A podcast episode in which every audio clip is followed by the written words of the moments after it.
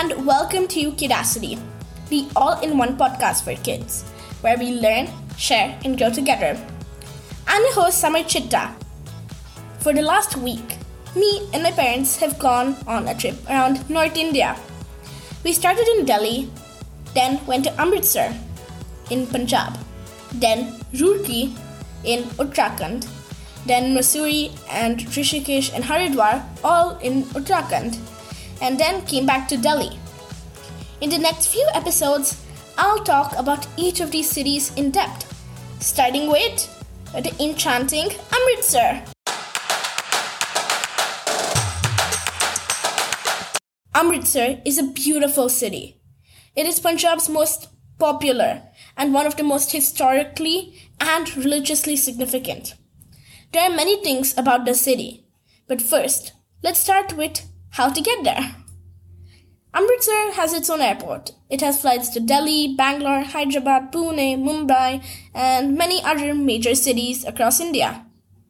They're mostly flown by Indigo. Amritsar also lies on the Grand Trunk Road, one of the oldest highways in India. It is very easy to get to by car, and there are also many bus routes to other major cities.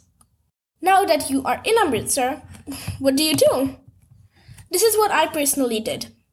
In the evening, right after we reached, we went to watch the Atari Wagah border ceremony. It's about half an hour outside of Amritsar and is on the border of India and Pakistan. We reached a tiny bit late and were scammed into going to park into a parking lot that was about a kilometer away from the actual uh, Atari border parking. We then got onto a rickshaw and went to the main building. We took our seats and watched the ceremony while eating popcorn. There was a lot of patriotism and enthusiasm, and I thoroughly enjoyed myself just as much as the other people in the stadium. The next day, early in the morning, I visited the Golden Temple, or the Sri Harmandir Sahib. It is Amritsar's most popular destination, and I understood why when I went there. The temple sits in the middle of a man made pond, which is filled with water that is said to be holy. After taking a dip in it, you proceed to the main temple. It has a beautiful dome made out of pure gold. Not only the dome, but the whole building. After getting into the line, we walked to the side entrance. Inside, we saw the priests reciting the Guru Granth Sahib, the sacred texts of the Sikhs. From the main temple, we headed to the Langar, which is the world's largest free communal kitchen. There were many people serving and cooking, and all the work done there is volunteer work. Now, it's time for some history. The man-made pool in the center of the complex was built by the fourth Sikh Guru, Guru Ram Das, in 1577. The Gurudwara was constantly attacked by many outside forces, including the Mughals and Afghans. The Gurudwara was rebuilt many times, but in 1809, Maharaja Ranjit Singh rebuilt it in marble and copper and covered the building with a beautiful gold leaf, leading to the name the Golden Temple. After visiting the Golden Temple, we went back into the streets outside the Sri Harmandir Sahib. It's an only walking street and was filled with many shops and local restaurants.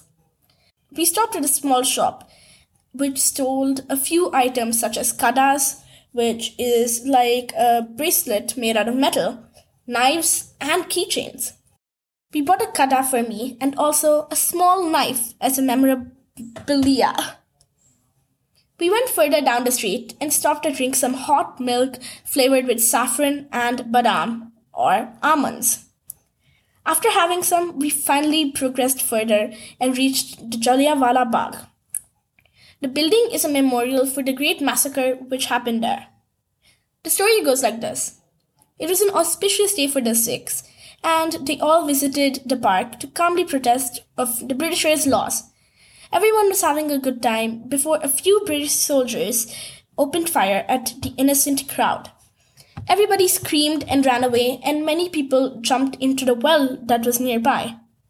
But many were shot dead. Only a few survived, and today there is a memorial that had been ordered to be built by Queen Elizabeth. Inside, there were places where there were still bullet marks, and there were there was a museum which talked about the day and also about the courtiers and everything that happened after the massacre. We looked around and then left through the exit. The exit led us into a completely different road, which was much more chaotic than the memorial. There were like lights everywhere, and there were many shops, a lot of amazing smelling food, and of course, there were a bunch of people. We went into one shop and bought a lot of traditional Punjabi clothes. After that, we went further down the road and bought some traditional Punjabi jutis, which are a type of footwear which is commonly worn there. From there, we went back to the hotel, checked out, and left for Roorkee. On our way, we passed by Punjab's other two biggest cities, Ludhiana being the first biggest and Jalandhar being the third. We stopped in a field full of mustard flowers. Punjab is really fertile because it has five rivers that flow through it. And that's where the name Punjab comes from. It means the land of five rivers. And that's also why Punjab is one of India's highest crop producing states. Amritsar was truly one of the most beautiful places I have been to and I hope to visit again soon.